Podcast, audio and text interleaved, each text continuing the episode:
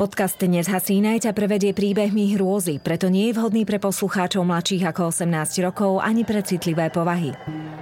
Za siedmimi horami, za siedmimi dolami, kde sa voda sypala a piesok sa lial, žili tvory tajomné, diali sa veci záhadné.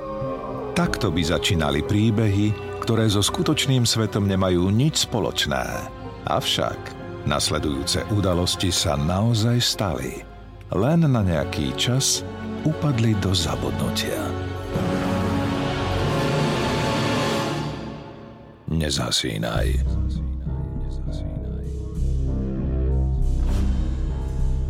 Vyháňač diabla 30. marec 1978 Dievčenské srdcia láme John Travolta v pomáde, z rádií znie Bee Gees či ABBA – ale západným Nemeckom otriasa prípad, ktorý akoby ani nepatril do moderného sveta, ale do temného stredoveku. Pred budovou súdu v meste Aschaffenburg sa tlačí nepokojný dav. Študenti, dôchodcovi a mníšky, kňazi a najmä novinári. Neprekáža im jemné mrholenie ani chlad zaliezajúci pod kabát. Pri chodníku zastaví auto. Dvere sa otvoria Vystúpia dvaja vážni 50 manželia Anna a Jozef Michalovci. Manželia na otázku novinára nereagujú. So sklonenou hlavou sa ponáhľajú dovnútra. Novinárov sa však nezbavia. Súdna sieň je ich plná. Der Spiegel, Der Stern, reportéry z Norska či Dánska. Desivý chýr o ich cére Anne Elizabeth Michel dávno prekonal hranice Nemecka. Do súdnej siene vchádza sudca. Zamračene sa pozrie na štvoricu obžalovaných. Distingvovaní manželia a dvojica katolíckých kňazov. Predstava, že títo ľudia umúčili mladé dievča, je takmer absurdná. Sudca tuší, že toto bude ten najšpinavší prípad v celej jeho kariére. Otec obete zodvihne ruku a prihlási sa o slovo. E, vaša ctihodnosť, žiadam vás, aby sme sa pred začatím súdneho procesu pomodlili. Máme tu dočinenia s diablom a Božiu pomoc budeme potrebovať. Sudcovi sa tvár skriví hnevom. Nie, pán Michal. Na tomto mieste vám modlitby nepomôžu. Sieňou sa rozšíri pohoršený šepot. O pár okamihov neskôr sa začne súd, ktorý má rozhodnúť, či Annu Elizabeth Michel zabili jej rodičia alebo ruka samotného diabla. 21.9.1952 sa prvýkrát z plných pľúc nadýchne malinká Anna Elizabeth Michel. Neskôr jej prischne láskavá prezývka Annelies alebo Lízy. Matka jej na čelo nakreslí krížik ešte predtým, ako ju prvýkrát nechá prisať na prsník. Pred nemocnicou na nich čaká šťastný otec Jozef s veľkou kyticou klinčekov. Na prvý pohľad príkladná katolícka rodina skrýva malé špinavé tajomstvo. Anna nie je žiadna svetica. Počas svojej búrlivej mladosti porodila mimo manželské dieťa. Marta, jej najstaršia dcéra, bola splodená v hriechu, v záchvate chvíľkovej žiadostivosti a Anna ju považuje za svoje osobné zlyhanie. Miluje ju a zároveň nenávidí. Maličkú Lízy, vytúžené a správnym spôsobom počaté dieťa uloží do postielky. Dievčatko pokojne spí. Ešte netuší, aké hrôzy ju v živote čakajú. Nad postielkou je veľký drevený kríž a na ňom umierajúci Kristus. Vedľa kríža visí svadobná fotografia manželov Michalovcov. Jozef sa na nej usmieva. Anna je vážna, ako by ani nebola na svojej vlastnej svadbe, ale skôr na pohrebe. Nikdy si neodpustila, že porodila bastarda. Na znamenie svojho veľkého hriechu sa vydávala zahalená v čiernom závoji. Teraz prišiel čas, aby sa aspoň trochu vykúpila v očiach Boha. Zopne ruky vo vrúcnej modlitbe. Bože oče, zasvecujem ti toto dieťa. Príjmi Lízy ako moje pokánie za hriechy, ktoré som spáchala.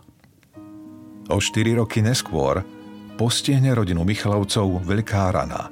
Nie prvá a rozhodne nie posledná. Najstaršia Lízina sestra Marta sa dospelosti nedožije. Umiera v 8 rokoch počas náročnej operácie. Do zeme pomaly klesá biela rakvička. Štvoročná Lízy drží mamu za ruku najpevnejšie ako sa dá. Nechápe celkom, čo sa okolo nedeje. Mama plače a hovorí, že Martu si Boh zobral k sebe do neba. Lízy sestre tak trochu závidí. Musí to byť úžasné, sedieť po boku samotného Boha. Keď prídu domov, Lízy už škvrka v bruchu. Vylezie na stoličku a otvorí si hrnček s medom. Strčí ukazovák do zlatistej tekutiny a potom ho oblizne. Do kuchyne vojde mama. Práve si z vlasov skladá čierny klobúčik. Keď zbadá pohár v cériných rukách, zamračí sa. Zodvihne ukazovák a rázne ukáže do kúta. Je to hriech. Strašný hriech. V piatok sa nejedia sladkosti. Pana Mária kvôli tebe plače. Lízy vyhyrknú slzy. Nechce, aby bola pana Mária smutná. Zoskočí zo stoličky a rýchlo si kľakne na zem. Zopne ruky a začne si recitovať zdravas. Dievčatko trápili už od útleho detstva mnohé zdravotné problémy. Do školy šla o rok neskôr ako jej rovesníci. Úzkostlivá mama jej dokonca zakázala chodiť na tanečnú. Všetky svoje céry vedie Anna k zbožnosti a poslušnosti, ale najstaršia Lízy je jej najväčšou pýchou. Dúfa, že raz bude slúžiť Bohu ako mníška alebo učiteľka náboženstva. September 1968. Malé bavorské mestečko Klingenberg leží 67 km od Frankfurtu. Z jednej strany ho obklopujú vinice a z druhej obmýva mohutná rieka Mohan. Žije tu len približne 5000 obyvateľov. Každý každého pozná. Ľudia si nazerajú do hrncov a vedia o sebe aj tie najšpinavšie tajomstvá. Lízy má tmavé vlasy po plecia, sukňu niekoľko centimetrov pod kolená a ťažký školský batoh. Navonok celkom obyčajné 16-ročné dievča, slušné, veselé. Jej kroky smerujú do kostola. Chodieva sem každé ráno pred školou. Ponorí prsty do svetenej vody Prekryžuje sa. Kráča k oltáru. Jej kroky sa ozývajú v prázdnom kostole. Sadne si do prednej lavice, v ruke zviera ruženec a čoskoro sa celkom stratí v rozhovore so svojím jediným pánom. O niekoľko hodín neskôr sa prezlieka na hodinu telovýchovy. Cíti sa akási slabá, pulzujúca bolesť jej udiera do hlavy, ako by ju niekto mlátil pesťou. Vstane Chce prejsť k umývadlu a napiť sa vody. V polovici cesty sa jej zatmie pred očami. Preberie sa, až keď na tvári zacíti čosi ľadové. Jej spolužiačky na ňu frkajú vodu z umývadla a pýtajú sa, čo sa stalo. Lízy zamrmle, že sa zle vyspala a že na ňu lezie chrípka. Incident má desivú dohru. Keď príde vyčerpaná Lízy domov, zamieri priamo do postele. Schová sa pod perinu je taká unavená, že jej napadne, že pôjde spať bez modlitby. Obrazy svetcov, ktorými má vyzdobenú izbu, sa na ňu zamračene dívajú. Pochytia ju výčitky svedomia, ale zaspí skôr, než sa stihne pomodliť. Uprostred noci dostane prúdky záchvat. Nočné mori ovládnu jej telo. Nemôže sa zobudiť. Krčovito sa metá na posteli. Chce revať o pomoc, ale z úzdy jej nevíde ani hlások. Telo má zmáčané od potu a jazyk jej zdrevenie. Už to dlhšie nevydrží a pomočí sa od rôzy. Do izby konečne vbehne mama. Vyberie zlatý krížik a vloží ho vystrašenej cére do dlaní. Som tu, Lízy. Aj Boh je tu so mnou. Záchvat sa zopakuje 24. augusta 1969. Tentokrát sa už rodina odhodlá k činom. Lízy navštíví neurológa. Ten ju podrobí vyšetreniu, keďže má podozrenie, že by mohlo ísť o epilepsiu. EEG však tento predpoklad nepotvrdí. Mozgová aktivita je úplne normálna. Jej zdravotný stav sa opäť zhorší. Dostáva zápal pľúc a všetko to vyvrcholí tuberkulózou. 28. februára 1970 ju prijímajú na kliniku v Mittelbergu, ktorá sa špecializuje na liečbu pľúcnych chorôb. Sanatórium sa nachádza nedaleko švajčiarských hraníc, na úpeti rozprávkových Alp. Toto miesto je rajom, ale Lízy sa tu cíti osamelo. Kvôli chorobe je zoslabnutá a ostatní pacienti ju šikanujú kvôli jej zbožnosti. Lízy kráča ponurou prázdnou chodbou. O niekoľko minút ju čaká rengen pľúc. Vie, že sa opäť bude musieť vyzliecť. Zas si ju budú obzerať sliedivé oči lekárov. Neznáša takú pozornosť. Vždy, keď si má odložiť podprsenku, ledva ovládne tras prstov. Zastaví sa pred dverami ordinácie. Chce zaklopať, ale zastaví ju silný puch. Nasa je odporný odor do nosa. Smrdí to ako horiace fekálie. Odrazu začuje akýsi šepot. Ruka jej automaticky vyletí k drobnému krížiku na krku. Opäť čo si začuje. Nerozumie slovám, ale mrazí ju z nich až do morku kostí. Na sterilnej nemocničnej stene zbadá akýsi tieň. Postupne sa sformuje do tváre s rozďavenou papuľou. Z papule vylezie jazyk a zatrepoce sa. Skončíš v pekle. Si prekliatá. Skazená. Budeš sa škovariť. Lízy kričí. Srdce jej prudko bije. Dlane si z celej sily pritláča na uši.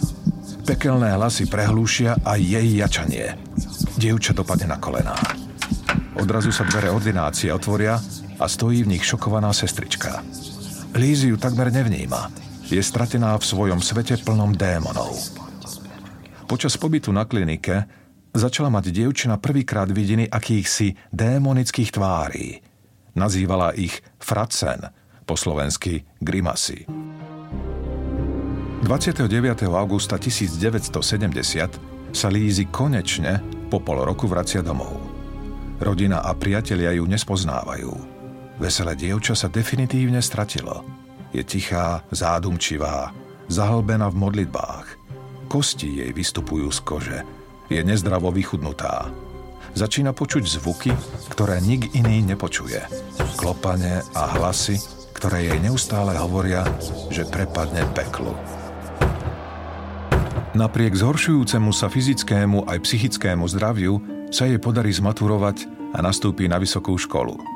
Chce sa stať učiteľkou náboženstva. Je mladá, má priateľov, túži byť milovaná. Túži len tak obyčajne žiť. Lízy stojí pred zrkadlom. Skúma svoju štíhlu šiju. Chystá sa von, zatancovať, zabaviť sa s kamarátmi, zo šperkovnice vyberie plastové žlté kruhy. Zavesí si ich na uši a obzerá sa v zrkadle. Obáva sa, že sú príliš márnivé. Do izby vojde matka.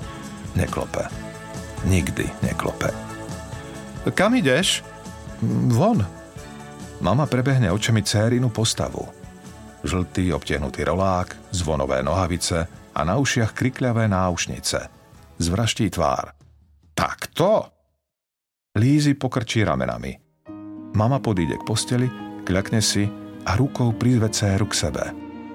Lízy dopadne na kolená a mama sa začne modliť. Pane Ježiši, naplň ma odporom voči nečistým pohľadom, obrazom a rečiam. Nedopusť, aby moje telo a dušu poškvrnil démon smilstva. Amen. Mama odíde z miestnosti. Lízy si opatrne zloží náušnice. Zdá sa jej, že cíti pach spáleniny. Privonia k náušniciam, smrad zosilnie. V krku ucíti zvratky. Hodí náušnice do škatulky. Mári sa jej, že čo si klepoce na okno. Podíde bližšie. V sklenenej tabuli vidí svoj odraz. Mladú ženu, ktorej z hlavy vyrastajú rohy. Srdce jej zohrie strach. Vyrazí jej dých. Ten večer Lízy ostane doma. Napriek zhoršujúcim sa záchvatom a víziám si zatiaľ nikto nemyslí, že je Lízy posadnutá diablom. Lieči sa u psychológa a neurológa, užíva predpísané lieky na krče a depresiu. Čo skoro sa ale stane niečo, čo presvedčí rodičov, že ich dceru posadli démoni. Okolo stola z masívu sedí celá rodina. Otec, mama, babka a tri mladšie sestry. Stôl je prikrytý vyšívaným obrusom – v svietniku horí sviečka. Na slávnostný nedelný obed si Michalovci potrpia. Atmosféra je napätá. Lízy vie, že rodičia sa kvôli nej hádajú. Otca už unavujú jej zdravotné problémy. Neustále návštevy lekárov narušujú bežný chod domácnosti. Otec Jozef sa začne modliť. Prosí Ježiša Krista, aby dceru konečne zbavil choroby, aby z nej urobil normálnu ženu. Svoju modlitbu nedokončí. Lízy prudko vyskočí na nohy. Panvou narazí do stola, poháre popadajú a po bielom obruse sa rozleje malinovka. Lízy zodvihne ruky a jačí. Mám čierne ruky! Môj spasiteľ! Odpusť mi! Skutočne. Máme sa zdá, že sú celkom čierne, rovnako aj oči. Dievča vystrie chvejúci sa ukazovák a namierí ním na bielu stenu v kuchyni. Kričí, že na stene je démon. Má sedem rohov a sedem korún. Ešte v ten deň sa rodina rozhodne požiadať o pomoc miestneho kňaza Ernsta Alta. Kostol svätého Pankráca stojí na okraji Klingenbergu. Je november a slnko už zapadlo. Chodníky osvetľujú svetlá pouličných lámp. Rozprší sa. Mama otvorí čierny dážnik a chytí Lízy pod pazuchu. Cíti, ako sa jej dcéra chveje. Ešte stále sa celkom nespamätala po záchvate pri obede. Z kostolnej veže sa ozýva krákanie havranov. Mesto sa ich už roky nedokáže zbaviť. Anna zatlačí do ťažkých drevených dverí. Tie sa s vrzganím otvoria. Zo sakristie výjde vysoký štíhly muž, kňaz Ernst Alt. Pochválen buď Ježiš Kristus, pozdraví matka kňaza a rozpovie mu udalosti z obeda. Kňaz sa mračí na dvojicu žien. Počas rozprávania si masíruje konček nosa. Rodinu dôverne pozná. Vie, že Lízy trpí epileptickými záchvatmi. Sestra Anna, nemusíte sa ničoho obávať. Vaša dcéra nie je posadnutá. Diabol nad ňou nemá moc. Je predsa riadne pokrstená. Ald je presvedčený, že Lízy je len priveľmi senzitívne mladé dievča. Ale čo skoro aj on uverí, že dievča posadol diabol. V roku 1973 sa 20-ročná Lízy vydá so svojím otcom Jozefom na púť do stredovekého kláštora San Damiano. Kláštor leží nedaleko mesta Assisi, v samotnom srdci slnečného Talianska. Autobus s nemeckou poznávacou značkou zastaví pred monumentálnou kamennou stavbou. Výfuk niekoľkokrát ťažka zavzdychá a motor zhasne. Dvere sa so syčaním otvoria. Z autobusu vystúpia turisti. Medzi nimi aj Jozef Michel a jeho dcéra. Lízy je bledá, cesta ju vyčerpala. Otec ju podoprie a spoločne sa vydajú ku kláštoru. Dievčina cíti napriek únave silné vzrušenie. Svetá Klára, ktorej je kláštor zasvetený, je jej veľkým vzorom. Lízy sa blíži k chrámu Božiemu, čo si sa jej nezdá. Začína sa v nej prebúdzať akýsi zvláštny pocit, nevie ho identifikovať. Jej kroky sa proti jej vôli spomalujú. Z posledných síl sa donúti prísť až k bráne. Na Prahu zastane. Nedokáže vojsť do kostola. Ľudia okolo nej prúdia dovnútra, niektorí si ju začudovane obzerajú, iní frflú, nech im nezavadzia. Lízy už vie, čo cíti. Pulzujúcu nenávisť. Otec sa obzrie, vidí céru na prahu chrámu Božieho. Špičky jej topánok sa dotýkajú kamenného schodíka. Stačí zodvihnúť nohu a vojsť. Ale ona tam len stojí, ako by zabudla chodiť. Čo sa deje? Pýta sa otec. Lízy neodpovie. Sústredene zodvihne nohu. Položí ju na schod. Telo jej obomkne chlad. Do nosa udrie zatuchlina. Celé jej telo sa trasie od námahy. Jej tvár sa skriví bolesťou. Pália! Pália ma nohy! Zachrčí hrubým mužským hlasom. Ako to hovoríš? Pýta sa otec a chce ju chytiť za ruku. Ona sa mu však vytrhne. Ľudia sa začínajú prekvapene obzerať. Nedotýkaj sa ma! Skríkne a jej démonický hlas sa odrazí od stien. Dievča cúva k dverám. Oči si zacláňa pred laktím. Zdá sa, že pohľad na obraz Krista jej ubližuje. Namáhavo dýcha, Z hrdla jej vychádzajú pazvuky. Konečne sa dostane von. Na poslednom schode sa jej podlomia nohy. Dopadne na zem a ostrá bolesť chrbta jej na moment vezme dých. Staj, Bene, si v poriadku? Akási staršia talianka jej podáva ruku. Ale Lízy ju prudko odstrčí. Nechaj ma, svinia! Zachrčí tým neznámym desivým hlasom. Potom schmatne ženu za vlasy a trhne nimi k zemi. Žena padne temenom na betón. Lízy do nej začne udierať pestiami. Neprestane, až kým ju otec neotiahne. Incident vystraší všetkých pútnikov. Mnohým z nich sa nezmazateľne zapíše do pamäte. Dievčina, ktorá rozprávala cudzím mužským hlasom, fyzicky napadla správkyňu kláštora a počas spiatočnej cesty autobusom sa z nej šíril neznesiteľný zápach fekálií. Lízin stav sa zhoršuje. Neurológ jej predpíše ďalší liek, Tegretol, ktorý má fungovať ako stabilizátor nálady a zabráňovať záchvatom. To je teória. V praxi jej však žiadne lieky nepomáhajú. 26. decembra 1973 má v kinách premiéru desivý horor Exorcista, z ktorého sa stane celosvetový fenomén. Lekári po celom svete hlásia, že po premiére stúpa počet pacientov, ktorí sa stiažujú na to, že počujú zvláštne hlasy a že ich posadol diabol. U Lízy sa jej choroba prehlbila práve v tom čase. Prenasledujú ju škliabiace sa tváre diabla, počas záchvatov jej ubližujú kresťanské predmety a relikvie. Niekedy nie je ani schopná vojsť do kostola. Napriek tomu máva okamihy, keď je z nej opäť úplne obyčajné dievča – Dokonca začne chodiť so svojím spolužiakom Petrom. Plánujú spoločnú budúcnosť a dúfajú, že Lízy sa bude čoskoro cítiť lepšie. To sa však nedeje a ona sa prepadá do stále hlbšieho a hlbšieho zúfalstva. Depresie sa striedajú s mániou, keď je plná energie a pripravená žiť naplno. Rok 1975 prinesie Lízy ďalšie trápenie. Umiera jej milovaná stará mama. Sestry sa odsťahujú preč z domu. Lízy čoraz častejšie vymeškáva školu. Nie je viac schopná postarať sa sama o seba. Niekedy v tomto období sa mladá žena psychicky dostáva celkom pod kontrolu farára Alta a svojej mamy. Tí volajú čoraz hlasnejšie po exorcizme. Nie je však vôbec jednoduché vybaviť potrebné povolenie. To môže vydať len biskup. Aj cirkev dlho trvá na tom, že Lízy je skôr prípadom pre psychológov ako pre kňazov. To sa však čoskoro zmení. Kňaz Ernst Alt zazvoní na zvonček u Michlavcov. Dnes neprichádza sám.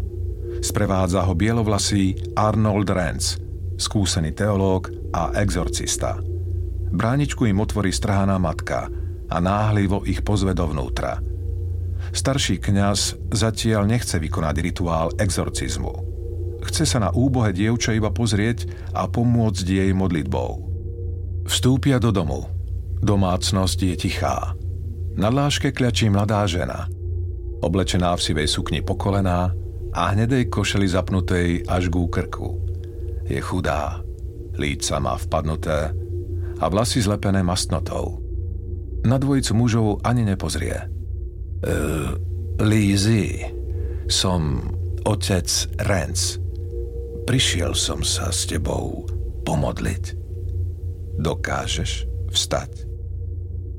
Dievča prikývne a nemotorne sa postaví. Len čo vystrie chrbát, nohy sa jej podlomia a ona sťažka padne späť na kolená. Mladší z kňazov, Ernst Alt, urobí dva rýchle kroky k dievčaťu. Podá jej ruku, chce jej pomôcť vstať. Lízy sa o neho oprie, chvíľu stojí, ale potom opäť padne na zem. Starší kňaz sa rýchlo prekryžuje a vyzve k modlitbe.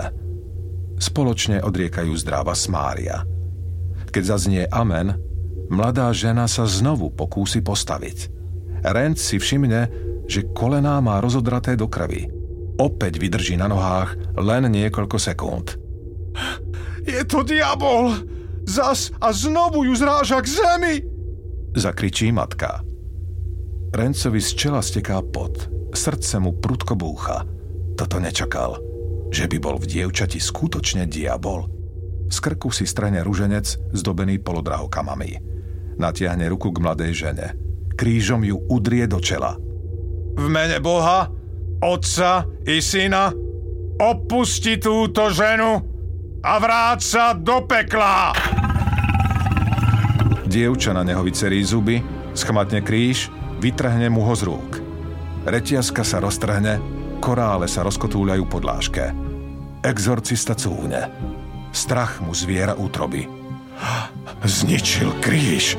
To dokáže len najsilnejší démon. Po tomto incidente naberú udalosti rýchlych spád. Dvojici kňazov sa podarí získať povolenie na vykonanie exorcizmu. Udelí im ho wurzburgský biskup Jozef Stangl. 3. augusta 1975 sa uskutoční prvý zo 67 exorcizmov. Všetky vychádzajú z prastarej knihy Rituále Romanum, ktorá bola napísaná v roku 1614. Z viac než 40 rituálov exorcizmu, vykonaných na Anne Elizabeth Michel, existujú aj audiozáznamy. Lízy na nich znie skutočne desivo. Hovorí hrubým chrapľavým hlasom a vulgárne nadáva. Všetky záznamy boli neskôr zverejnené v médiách. Kňazi tvrdili, že ich samotná Lízy prosila, aby exorcizmus nahrali a zverejnili. Chcela, aby sa celý svet dozvedel, že diabol je skutočný a že predstavuje obrovské nebezpečenstvo pre ľudstvo. V dome Michelovcov sa údajne diali aj ďalšie nevysvetliteľné veci. Stoličky tancovali po dome sami, Lízy narážala do stien, slovne aj fyzicky napádala ostatných členov rodiny. Nedokázala sa udržať na nohách. Rodičia aj kňazi verili, že ju z nôh zráža diabol. Celé mesiace vraj preto spávala na zemi. Takmer nejedla. Keď však dostala záchvat, dokázala do seba napchať obrovské množstvá jedla a zaliať ich dvomi litrami džúsu. Jemný Vánok sa pohráva s listami statného javora. Drobný pohyb konárov prepúšťa korunou lúče slnka. Lízy svetlu nastavuje tvár. Usmieva sa. Po jej boku stojí Peter. Díva sa na ňu s veľkou oddanosťou. Vie, že jeho priateľka je výnimočná. Že si ju vybral samotný Boh – Lízy sa pomaly pohne ďalej. Dnes má lepší deň. Nohy ju síce bolia, ale dokáže kráčať. Mieria do parku, v ktorom je socha panny Márie. Sťažka si sadne na lavičku. Prechádzka ju vyčerpala, ale pohľad na pannu Máriu za to stojí. Socha vytáča dlane k nebesiam. Plášť sa jej krúti okolo nôh. Lízy sa marí, že sa skutočne hýbe – plače a prihovára sa jej, aby sa obetovala. Vízia sa skončí tak náhle, ako sa začala. Lízy tento zážitok na chvíľu rozprúdi v žilách krv. Je energická, šťastná, konečne získala cieľ svojho bytia. Obetovať svoj život pre iných. Ale jej stav sa neustále zhoršuje. Dobrých dní ubúda a tých, keď je celkom ovládaná démonmi, je čoraz viac. Chudne, nie len preto, že takmer nie je, ale aj preto, že je neustále fyzicky aktívna. Cez deň urobí aj 600 drepov. Musia ju zväzovať, aby sa celkom nevyčerpala. Na oknách vysia ťažké závesy. Lízy má oblečenú nočnú košeľu. Už nerozlišuje oblečenie na noc a na deň. Tmavé kruhy pod očami, kostnatá sánka, hrozivo vystúpené lícne kosti. Sú tam s ňou. Renz aj Alt – jej duchovní, jej exorcisti. Ich rituály pripomínajú skôr rozhovory s diablom. Démonov ani veľmi nevyháňajú, skôr sa ich vypitujú na to, ako vyzerá peklo a čo si myslia o cirkvi. Odhalia, že v tele dievčaťa prebývajú šiesti démoni. Hitler, Kain, Nero, Lucifer, Judáš a Fleischmann. Nemecký pustovník, ktorý žil v 16. storočí a previnil sa smilstvom – Démoni ju ovládajú a hovoria skrze jej ústa. Keď ju posadne Hitler, znie veľmi autenticky, má dokonca rakúsky prízvuk. Inokedy zas hovorí po hebrejsky aj latinsky, aj keď tieto jazyky neovláda. Kľačí na zemi. Nočná košľa na jej vychudnutom tele visí ako stan. páľa sa hore-dole. Vlasy jej padajú do tváre. Odrazu nakloní hlavu, ako by čosi počula. Prižmúri oči. Potom ich prudko otvorí a od radosti zatlieska. 31. oktobra príde Mária, Matka Božia, vyženie všetkých démonov a ja budem konečne voľná. Anna si kľakne vedľa svojej céry. Okolo pása jej prepletie ruku. To je dobre, dievčatko. To je dobré. Na základe Lízinej vízie sa kňazi Renz a Alt chystajú 31. októbra 1975 na ďalší exorcizmus. Lízi je dnes neobyčajne pokojná. Kľačí na zemi, jemne sa usmieva. Renz začína s rituálom. Vyzýva démonov, aby opustili ženino telo. Chrapľavý hlas, ktorý vychádza z líziných úst, je plný strachu a paniky. Prichádza! Prichádza! Panna Mária! Po chvíli Lízy padne na zem. Obíme sa rukami a z plného hrdla sa rozosmeje. Konečne som slobodná. Je to úžasný pocit byť slobodná. Rodičia pomôžu cére vstať a dostanú ju na kreslo. Lízy sa doň schúli. Zdá sa, že drieme. Že by sa to skutočne podarilo. Vyhnali démonov. Úľava je nekonečná. Otec dokonca zíde do pivnice pre fľašu vína, aby oslávili úspešné vyháňanie diabla. Fľašu však nestihne ani otvoriť. Asi po 15 minútach Lízy prudko otvorí oči a začne opäť chrčať a zvíjať sa. Nemôžeme odísť! Sme tu uväznení! Drží nás tu silné puto! Život úbohého dievčaťa je čoraz neznesiteľnejší. Démoni jej nedajú spávať. Neustále týrajú jej telo aj dušu. Podľa svedectiev Lízy obhríza omietku, breše ako pes a býva pod kuchynským stolom. Postupne sa z nej stráca všetko ľudské. Konzumuje pavúkov a dokonca raz odhryzne hlavu vtákovi. Pomočuje sa na dlážku a chlípe svoj vlastný moč. Fyzicky je na tom čoraz horšie.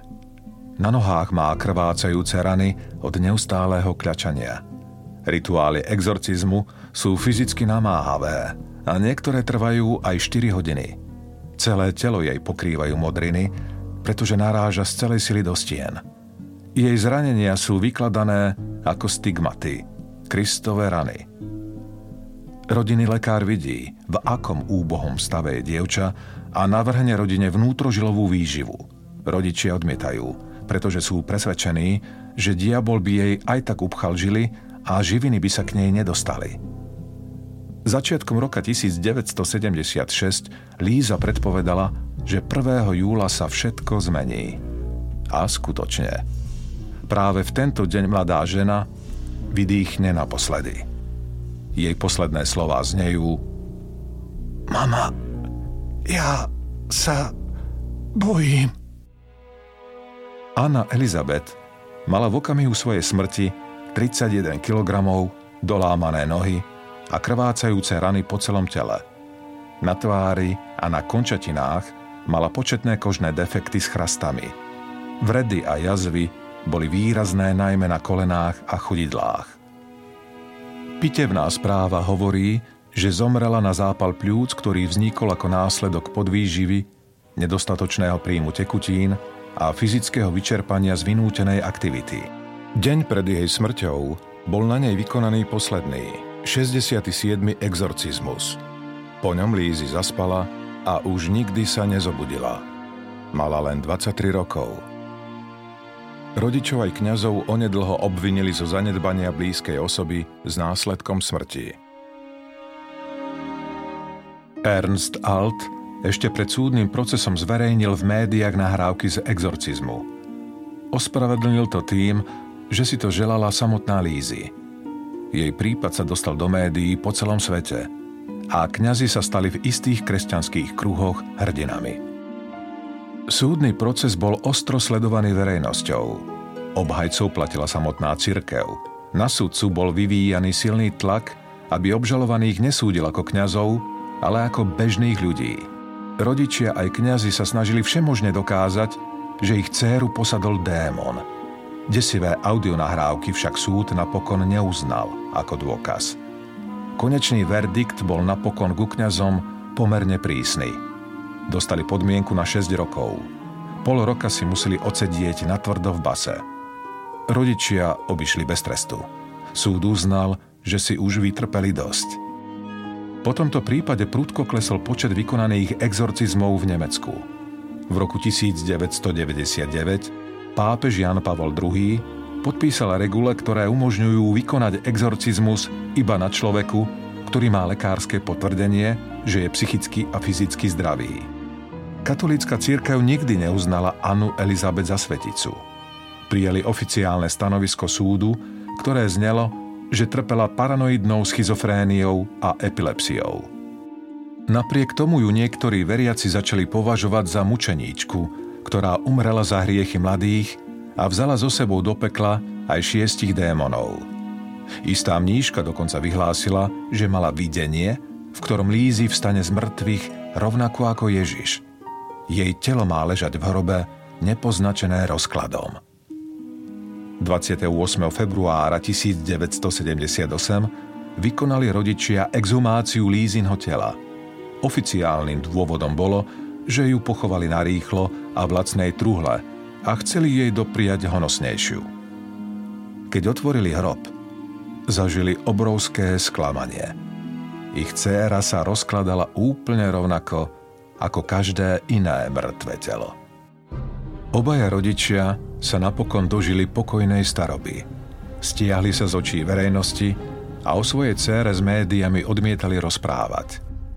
Z hrobu Anne Elizabeth Michel je dnes pútnické miesto. Ľudia z celého sveta prichádzajú k jej ostatkom a ďakujú jej za to, že sa pre nich obetovala.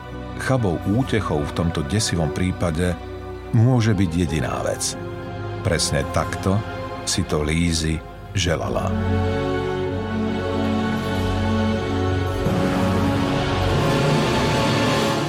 Nezhasínaj.